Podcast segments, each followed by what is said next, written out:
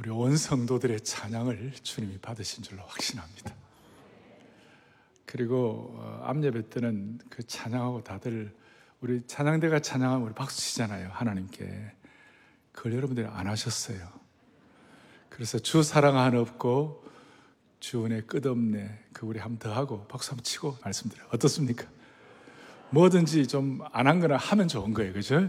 주 사랑 하나 없고 주 사랑 하나 없고 주 은혜 끝없 주 권능을 사람이 어찌할까 내 주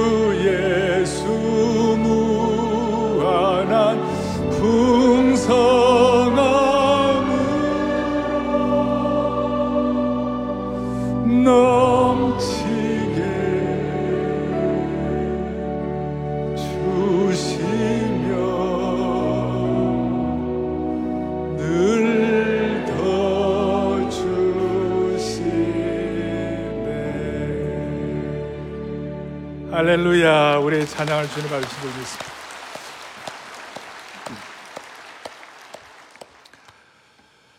저희들은 지금 온전함의 고봉을 향하여 어, 이렇게 올라가고 있습니다. 온전함의 고봉이라는 신앙의 산을 등정하고 있는 것입니다. 그리고 우리의 관심사는 이전과 이후, before, after가 분명해지면 좋겠다. 그러려면 이전과 이후가 분명해지려면 확실한 기준이 있어야 되는 거예요. 그래서 오늘 요한복 10장 여러분들이 읽었습니다마는 그들은 나를 따르느니라. 그리고 우리는 예수 믿는 하나님의 백성들은 주님을 따르는 것이 기준입니다. 그래서 오늘 예배에 나와서 우리가 주님을 따르는 마음으로 예배를 드리는 것입니다. 우리는 이런 기준이 있는데 세상 기준은 좀 달라요. 세상 기준과는 좀 차이가 있죠. 세상은 이것이 기준이다 하는 것이 완벽하지가 않아요.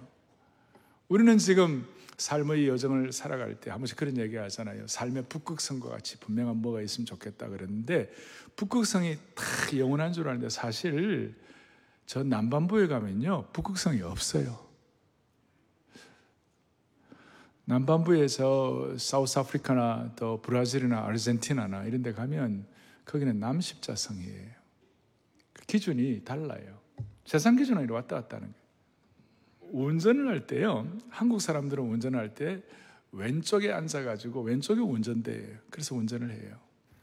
그런데 다른 나라 가보면 한국이나 미국이나 뭐 이렇게 어, 프랑스나 이런 데는 왼쪽이지만 일본이나 영국이나 사우스 아프리카나 호주나 태국 이런 데는 운전대가 오른쪽에 있어요. 그러니까 왼쪽 운전하다가 오른쪽 운전하면 기준이 달라갖고 굉장히 헷갈려요. 막 땡기면 그 신호등 왼쪽 오른쪽 그 운전 딱 하면 갑자기 그 윈쉴드 앞에 유리창이 왔다 갔다 하고 그러는 거예요. 한 번은 26년 전에 사우스 아프리카에서 공부를 할 때인데 저 포체프스트르베나 북쪽에서 저 남쪽 케이프타운에 스텔렌보시라는 신학교를 내려가는데 1600km예요.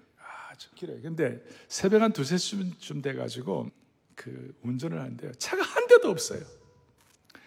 한 대도 없는데 나 혼자서 1600km를 우리 가족하고 쫙 가는데 말이죠.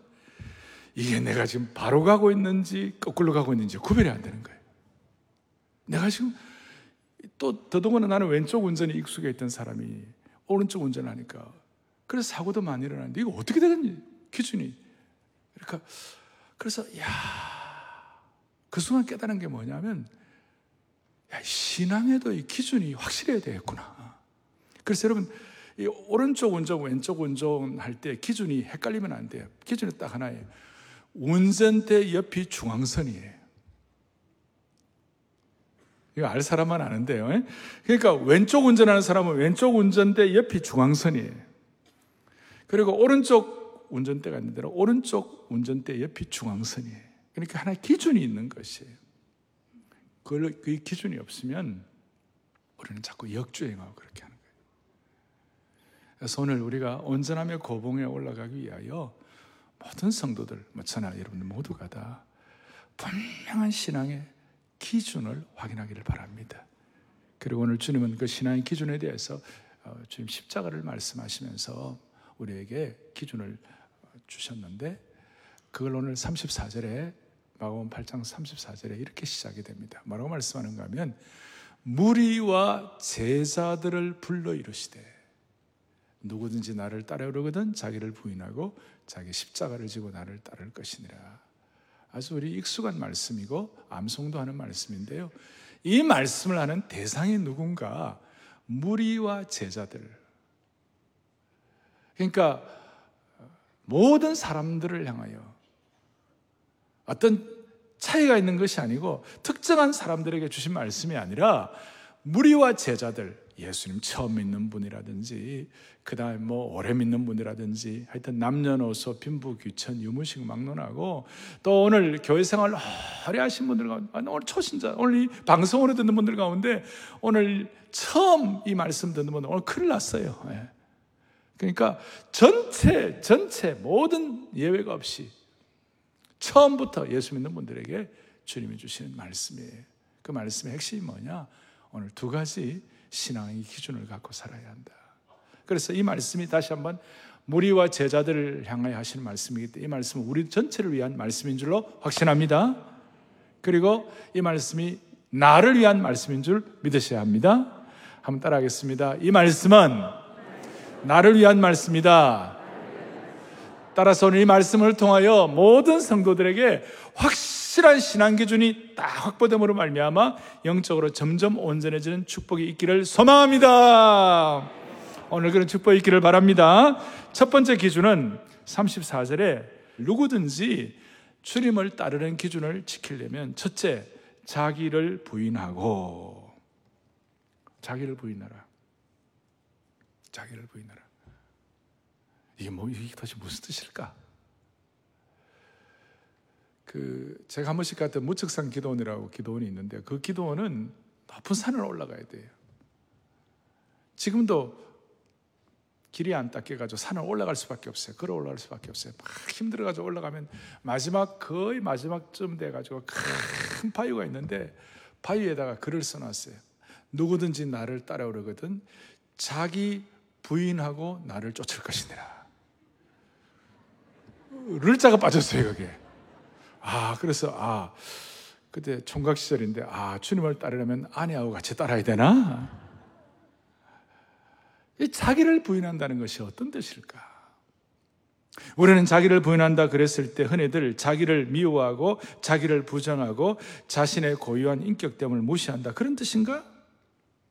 자기를 부인한다 무슨 절제하고 금욕하란 그런 뜻인가? 여기서 자기를 부인한다는 본래 이 헬라 원어의 뜻은 어떤 뜻인가 하면 내가 어떤 무엇과 연결이 되어 있는데 그 연결된 고리를 끊는다 그 뜻이에요. 다시요. 내가 어떤 무엇과 연결되어 있는데 그 연결된 고리를 끊는다 그 뜻이에요. 그, 이 자기 부인과 똑같은 부인한다는 말이 똑같은 헬라어를 쓴 곳이 어딘가 하면 베드로가 예수님 부인할 때 내가 예수님 알지 못한다. 세 번이나 세 번이나 예수님 부인할 때 나 예수님 부인한다. 그 부인과 똑같은 말이니까 예수님과 나와 관계가 없다. 그런 뜻이에요. 아주 안타까운 순간이고 그 당시 베드로는 아주 잘못이었죠. 일반적으로 우리가 부인한다, 자기 부인한다 했을 때 좋은 거 포기하고 나쁜 거 버린다는 뜻인가? 뭐 그 정도가 아니라는 거예요. 무슨 좋은 물, 물건이나 명품, 필수품을 포기하라는 뜻인가? 음식을 절제하라 혹은 음식을 끊으라 소유를 없애라 이런 뜻인가 아니에요. 그것보다도 훨씬 더 본질적이고도 심층적인 뜻이 담겨 있다는 것이. 그게 뭐냐? 연결고리 끊는다는 거. 이게 무슨 뜻인가? 나와 연결된 나 자신. 그러니까 내가 나와 관계가 없다는 뜻을 가지라 이 뜻이에요. 그러니까 내가 내가 내가 아니라는 거예요. 뭐 유행가에 내가 내가 내가 이런 거 있는데요. 예? 내가 내가 아니라는 거예요. 다른 말로 하면 내가 내 인생의 주인으로 관계했던 모든 고리를 끊고 내 인생의 최종 결정권을 주님께 드리라 그 뜻이에요. 내가 나의 주인 되는 권리를 포기하고 내가 나의 최종 결정권자임을 포기하고 대신 주님이 내 인생의 최종 결정권자임을 믿고 주님을 신뢰하고 의탁하라 그 뜻이에요. 그게 자기 부인의 뜻이에요. 이것이 온전함을 위한 중앙 기준선이라고 말할 수 있어요. 자, 오늘 처음 교회 오신 분들이 이 말씀 들었을 때 상당히 부담되시죠? 부담 안 되고 너무 좋습니까? 할렐루야, 좋습니까? 자기를 부인한다 그랬을 때 우리 청년 시절에는 아, 부담되고 미치겠다. 예?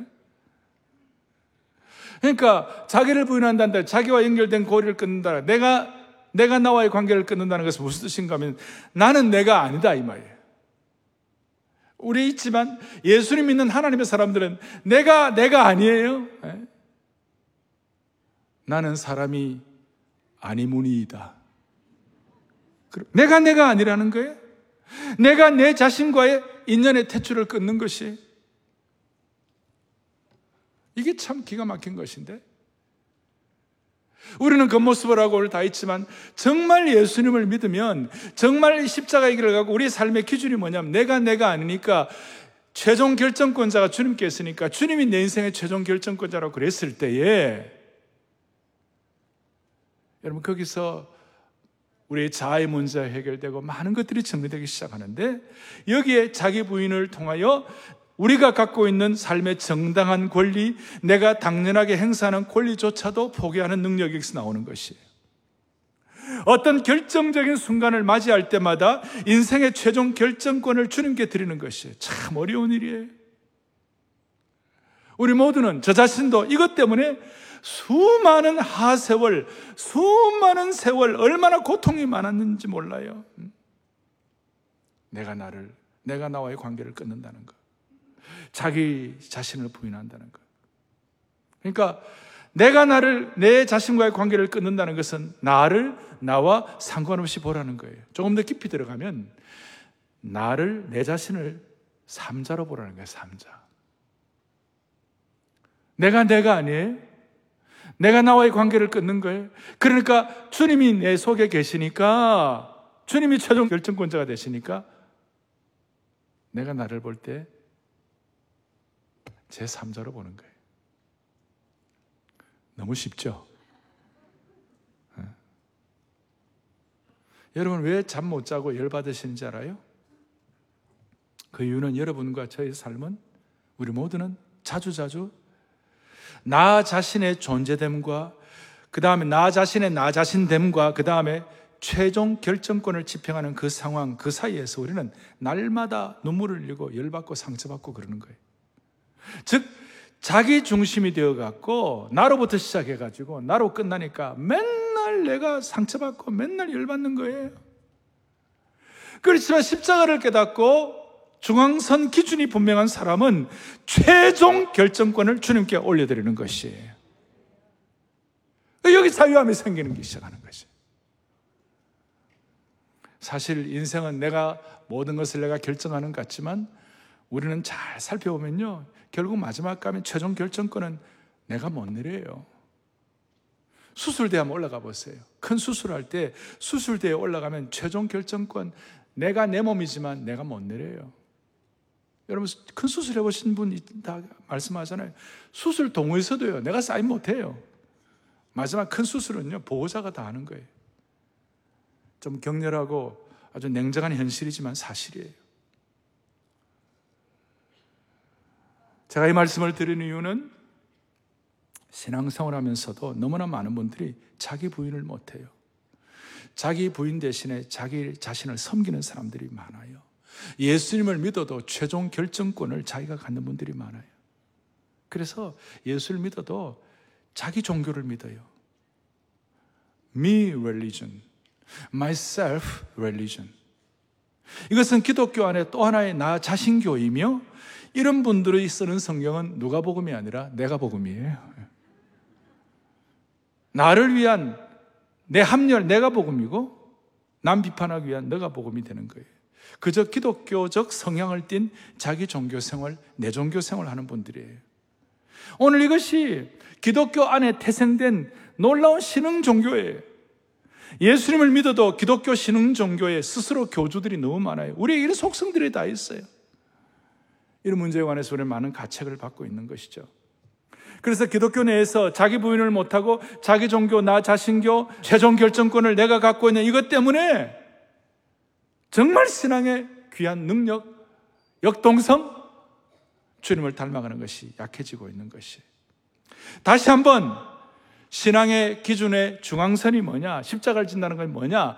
그것은 바로 자기를 부인하는 것이에요. 내가 나와의 관계를 끊는 것이에요. 아무도 아멘 안 하시. 내가 나와의 관계를 끊는 것이에요. 나를 삼자로 보는 것이에요. 최종 결정권을 주님께 맡겨드리는 것이에요. 아, 이거 기가 막혀요. 내가 주인 삼은 모든 것 내려놓고 참 놀라운 찬양이 내가 주인 삼은 모든 것 내려놓고 내 주 대신 주 앞에 나가 내가 사랑했던 모든 것 내려놓고 주님만 사랑해. 거기 내가 사랑했던 내 자신 내려놓고 주님만 사랑해. 아멘 내가 사랑했던 내 자신, 내가 사랑했던, 해볼까요? 내가 사랑했던 내 자신 내려놓고 주님만 사. 한 번 더요. 내가 사랑했던 내 자신 내려놓고 주님만 사랑해. 여러분, 주님 무슨 억하심정이 있어가지고 우리로 하여금 어, 주님에게 최종 결정권 달라고 그렇게 하겠어요? 그거 아니에요. 나중에 이제 결론이 따로 나와 있기 때문에 계속 여러분들 마음에 좀, 야, 이게 뭔가? 중앙성 기준이 뭔가? 그래서 여러분, 기독교는 자아 실현하는 게 아니고 기독교는 자기를 삼자로 보고 자기 부인하는 것이 기독교예요. 이것은 어떤 타 종교의 어떤 텅 빈 충만과는 달라요. 기독교는 텅 빈 충만이 아니라 최종 결정권을 주님 앞에 드리는 충만으로 채우는 것이에요. 근데 많은 사람들이 거꾸로 하고 있어요. 내 자신을 3인칭으로 보고 1인칭으로 보니까 맨날 내 자신, 내 자신. 그러니까 내 자신으로부터는 독립을 못하고 주님께로 최종 결정권도 못 맡기고 그런데 이 중앙선을 확실히 하면 나로부터는 독립을 하고 주님께는 최종 결정권을 맡기고 주님께 전적 의존을 하는 것이에요. 그런데 거꾸로 하는 거예요. 나로, 나에게 최종 결정권을 맡기고 내가 날마다 이렇게 하는, 날마다 열받고 주님으로부터는 또 독립하는 거예요. 그 주님, 주님으로부터는 독립군이고 내 자신에게는 너무 이렇게 있어가지고 그러니까 수많은 사람들이 중앙선을 이탈해갖고 능력이 없는 거예요. 그래서 오늘 사랑의 교회 모든 성도들 온전하며 고봉을 향하여 올라가기를 원하는 분들은 사실 이게 전대미분의 사건이에요 지금. 온 교회가 전체적으로 주님을 닮아가자 온전함을 닮아가자. 이게 이런 거룩한 모험이 없어요. 저도 굉장히 조심스러워요.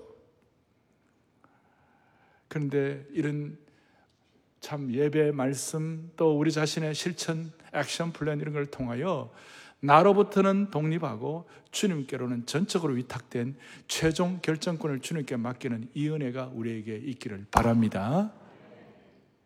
관계를 끊는 거예요. 두 번째로 십자가의 중앙선이 뭐냐? 두 번째는 자기 십자가를 지라 그랬어요. 나를 따라오르거든 자기를 부인하고 따라가는 기준을 지키려면 자기를 부인하고 그다음에는 자기 십자가를 지고 나를 쫓을 것이다.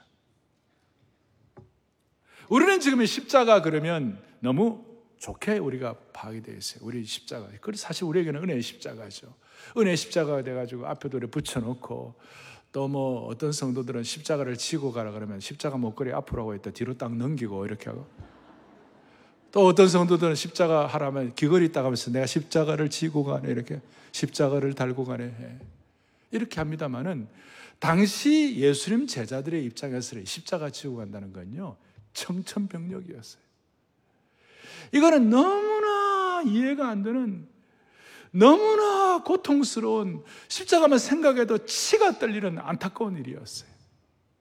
그 당시에 제자들의 입장에서는 이 십자가는요, 벼락같이 느껴졌어요. 이해가 안 가요. 너무나 끔찍하고 지독했어요.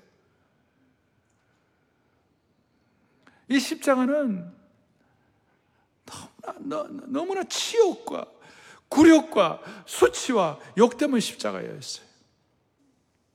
우리가 지금은 흔히 십자가 얘기하면 아이고 내 몸의 약함이 십자가구나. 물론 그런 건 언제나 포함되어 있긴 하지만 그 정도가 아니에요.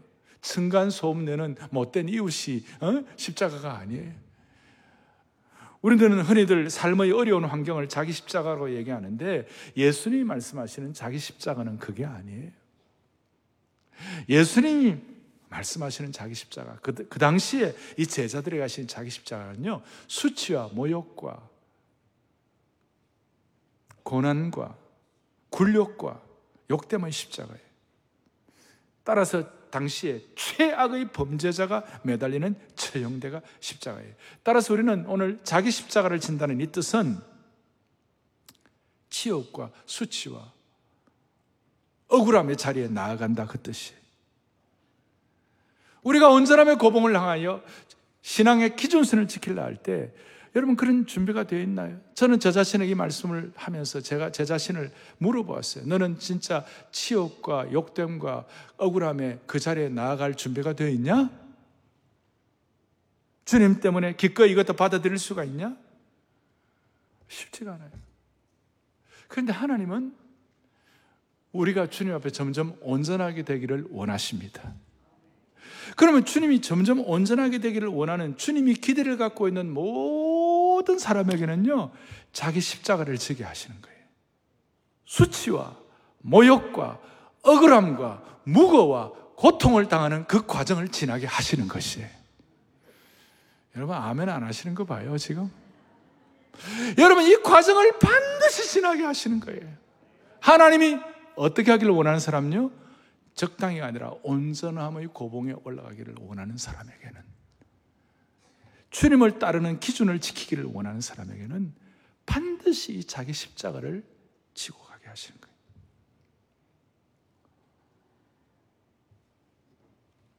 그리고 이걸 안 지면 중앙선 이탈이고 더 전진하지를 못하는 것이. 따라서 오늘 누가 여러분을 모질게 공격합니까? 누가 여러분을 우리가 수치를 당한다. 우리가 모욕을 느끼는 게 뭐예요? 누가 우리를 무시할 때. 그 순간 주님의 십자가 신앙의 기준을 생각하고 자기 십자가를 져야 되는 것이에요. 이 세상은 제가 말씀드린 이런 방식과는 전혀 달라요. 이런 방식을 피하라고 그러는 것이에요. 세상은 십자가를 할 수 있으면 피하라 그러고 아니면 한번 피했다가 복수도 하고 아니면 분노하고 화를 내라고 그러고 데모하고 이 세상은 한 번 때리고 맞는 것은 참을 수 있지만 계속적인 수치와 경멸을 할 때에 견디는 것 쉽지 않은 것이 이 세상이에요. 자, 오늘 이 말씀을 성숙하고 특정한 신앙, 신앙의 높은 고봉에 올라가고 대단한 분들에게만 주신 말씀입니까? 아니면 모든 성도들에게 주신 말씀입니까? 어떻게 그렇게 잘 아십니까? 모든 성도들, 초신자들도 오래된 성도들도 예외 없이 이 말씀을 받는 거예요. 그리고 우리가 온전함의 고봉을 올라가기를 원해서 주님이 그렇게 참 성숙하기를 원하시는 사람들에게는 이 일생에 한 번은 모욕과 고초와 억울함 이런 거다 당하게 하시는 거예요. 무시당하는 일들이 다 있어요. 이 제 얘기가 아니고 바울은요 하나님의 사명을 받아가지고 시대 앞에 멋지게 쓰임 받는 그 바울이 뭐라고 얘기하는가? 바울 사도가 데살로니가전서 2장 2절에 보니까 너희가 아는 바와 같이 우리가 먼저 빌립보에서 고난과 능력을 당했다 그랬어요. 이 내용은 사도행전 16장에 사도 바울이 어떤 그 여종 귀신 들린 여종을 귀신을 쫓아내 줬어요.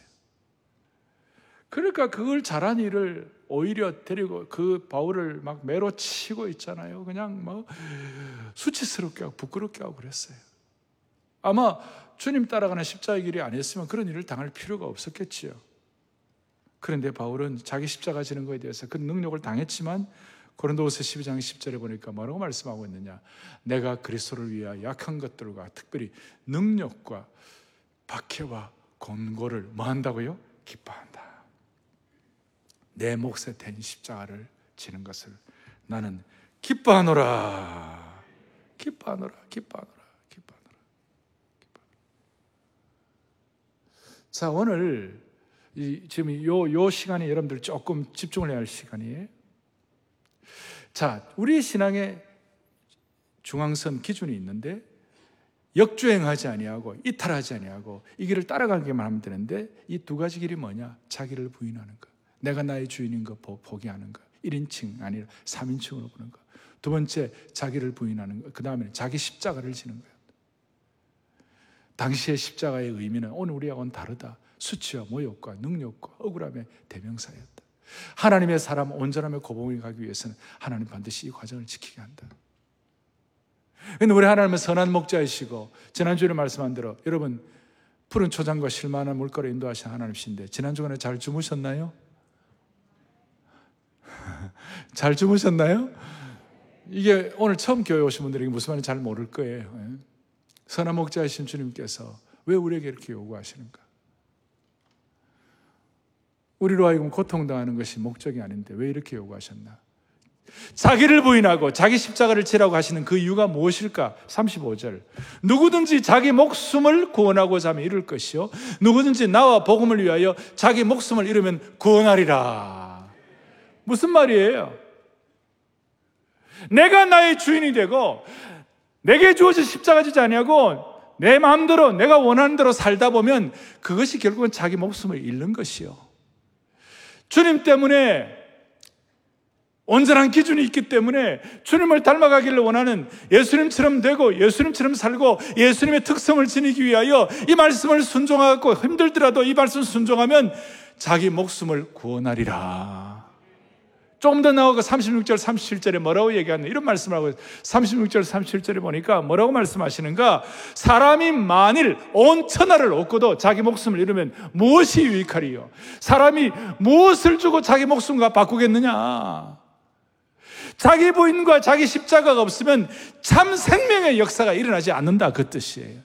아니 자기 부인과 자기 십자가를 지면 참 생명, 진정한 풍성한 생명의 역사로 들어간다 그 뜻이에요. 무슨 말이냐 이런 뜻이에요. 아주 중요한 얘기입니다. 주님이 지워주신 자기 십자가를 져야 참 생명의 역사에 들어간다는 뜻은 주님이 지워주신 자기 십자가를 지지 않으면 더 큰 세상의 십자가를 지게 되는 것이에요. 그리고 주님이 지어진 십자가는 주님이 늘 말씀하죠. 내 멍에는, 내 십자가는 쉽고 가볍다고 그랬어요. 주님 우리 목자이시기 때문에. 그러나 세상의 십자, 세상 십자가, 세상 것은 처음엔 자유한 것 같고, 처음에는 좋은 것 같은데, 처음에는 와, 이런 것 같은데, 그 들어가면 들어갈수록 종살이 시키고, 죄의 노예로 만들고 중독하게 만들고 알코올리즘, 도박, 성중독뿐만 아니라 수많은 중독 증세가 주님이 주어지신 십자가를 지지 아니하고 자기 십자가, 자기 세상 십자가, 자기 원하는 것 치고 그럴 때 그런 일들이 벌어지는 것이에요. 사랑하는 교우들이여, 그러므로 말미암아 우리는 주님이 지어 주신 주님이 주신 자기 십자가를 짊어지고 나가기를 바랍니다.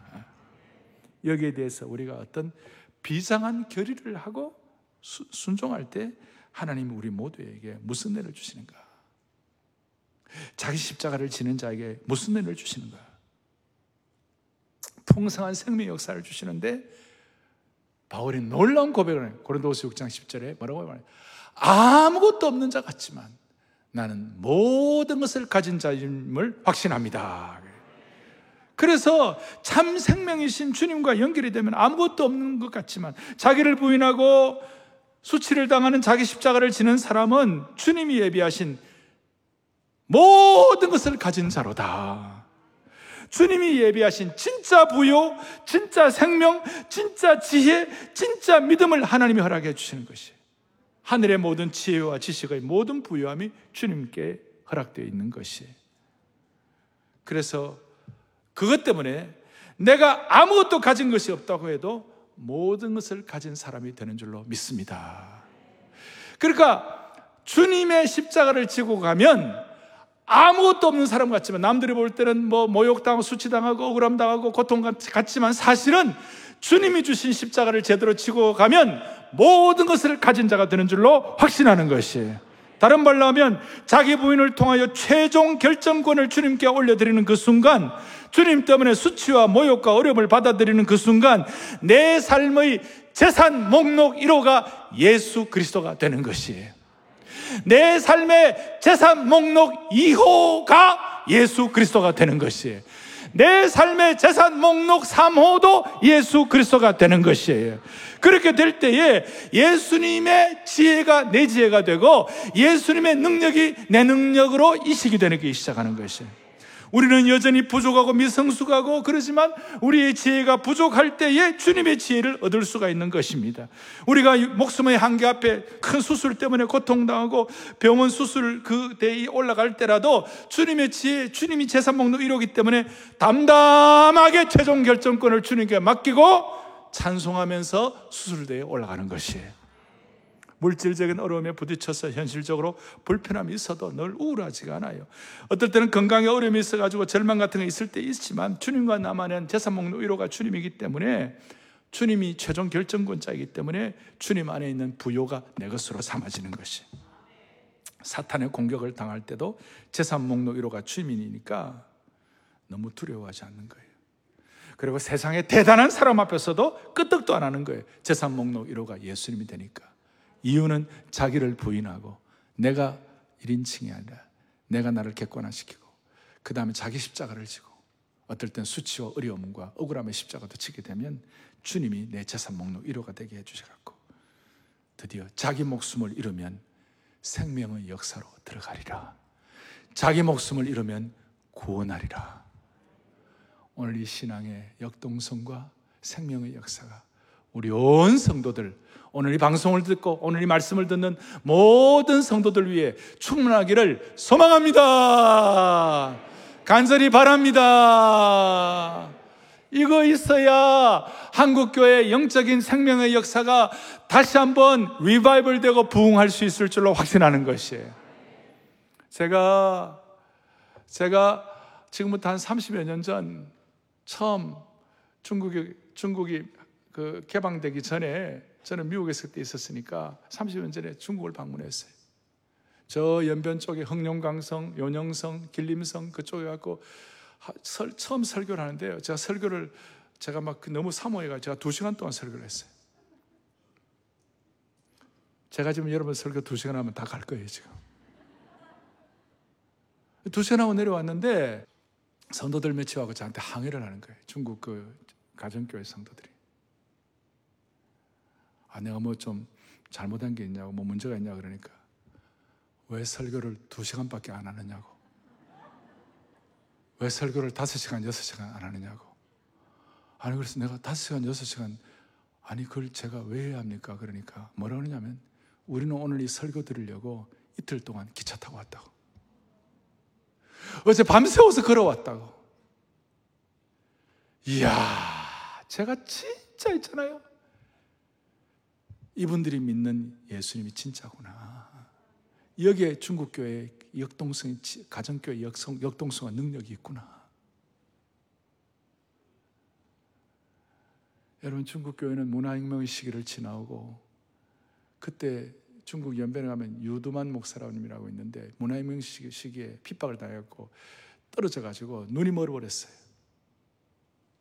나중에 그분이 목사님이 되고 그 사역을 하고 그랬지만 너무나 고통의 시기가 지났어요. 그런데 그분들의 영적 야성은 왜 설교를 두 시간밖에 안 하느냐고. 여러분, 이게 주님이 재산 목록 1호인 분들이 할 수 있는 고백이라고 믿습니다. 여러분, 지금 한국교회가 이거 회복해야 합니다. 세상 사람들이 한국교회 함부로 얘기할 만한 그런 너절한 게 아니에요, 한국교회는. 한국교회 성도들 한 명 한 명은 예수님이 재산 목록 1호예요, 1호. 그래서 주님 뭐냐면, 날마다 내 십자가를 지고 나를 쫓을 것이다. 그랬어요. 날마다. 그래서 오늘 자기를 부인하고 자기 십자가를 지고 나를 쫓으라고 그랬는데 그것이 오늘, 오늘 헬라 이 문법으로 보면 현재 시제예요. 한 번만이 아니라, 과거만이 아니라 계속해서 매일매일 매일매일 자기 십자가를 지고 매일매일 자기를 부인하고 매일매일 주님을 기쁘게 십자가를 지라는 것이 음.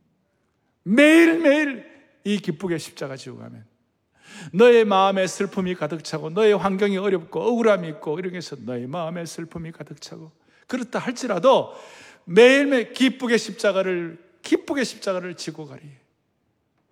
즐거운 마음으로 기쁘 즐거운 마음으로 십자가 지고 가리. 그렇게 할 때 슬픈 마음이 슬픈 상황이 슬픈 환경이 위로받고 새로워질 수가 있을 것입니다. 사랑하는 교우들이여 오늘 이 말씀 주님 앞에 받아 복음의 영광 가운데 모두가 다 생명력이든 신앙을 극 회복하고 주님을 온전히 닮아가기를 소망합니다. 우리 장로교는 요한 켈빈의 영향을 많이 받았습니다. 귀한 일이고 이 장로교 신앙과 신학은 이단에게 잘 넘어가지 않고 딱 집중해 만들어 요한 켈빈의 은혜입니다. 그런데 종교교 갈때 말틴 루트가 있습니다. 말틴 루트는 제가 볼 때 요한 켈빈보다 더 십자가의 깊은 은혜를 깨달은 분 중에 한 분이에요. 그래서 말틴 루트는 나중에 결론을 내리는 게 뭐라고 하냐면 말틴 루트가 오직 십자가만이 우리의 신학이라고 그랬어요. 오직 십자가만이 십자가 자기 부인하고 자기 십자가를 지고 이것이 우리의 신앙의 핵심이에요. 그럴 때 어떤 은혜가 있느냐? 첫 번째 이런 은혜가 있어요. 같이 보겠습니다.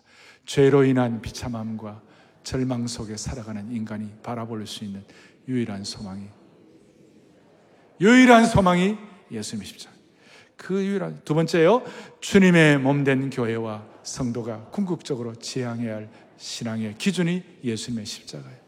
세 번째, 모든 죄의식과 절망으로 고통하는 인간이 평안과 쉼 얻을 수 있는 유일한 곳이 예수님의 십자가 장소인 줄로 확신합니다.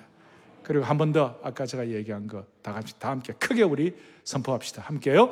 주님이 지게 하신 자기 십자가를 지지 않으면 더 큰 세상의 십자가를 지게 된다. 대신 주님의 십자가는 가볍고 쉽다. 그 다음, 그러나 세상의 십자가는 점점 무겁고 우리를 옥죄고 중독하게 만들고 우리를 노예 상태로 만든다. 여러분 이해가 되시기를 바랍니다. 예. 우리 모두가 다 이 십자가를 지고 주님이 주시는 은혜를 받으십시다. 고린도서 6장 1절을 크게 합독하고 마무리하겠습니다. 보겠습니다. 우리가 하나님과 함께 일하는 자로서 너희를 권하노니 하나님의 은혜를 헛되이 받지 말라. 아멘. 오늘 십자가의 은혜를 헛되이 받는 자가 아무도 아무도 없기를 간절히 바랍니다. 예.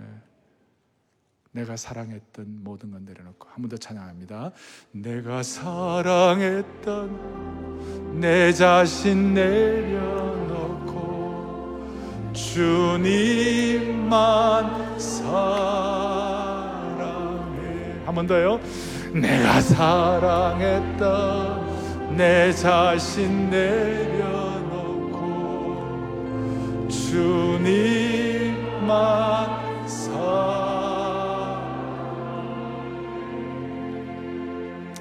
가슴에 손을 얹겠습니다. 하나님 아버지, 우리 가운데 하나님의 은혜를 헛되이 받는 자가 아무도 없게 하여 주옵소서. 주님이 주신 십자가, 세상의 십자가가 아니라 주님이 지어주신 십자가 잘 지고 감으로 말미암아 세상 사람들이 알 수 없는 참 생명의 역사에 진입하게 하여 주시옵시고 예수님이 내 재산 목록 1호가 됨으로 말미암아 어떤 병도 어떤 참 가난도 어떤 삶의 고통도 다 뛰어넘을 수 있는 하나님의 신실한 남녀 종들로 삼아 주옵소서. 우리 주 예수 그리스도를 받들어 간절히 기도 올리옵나이다. 아멘.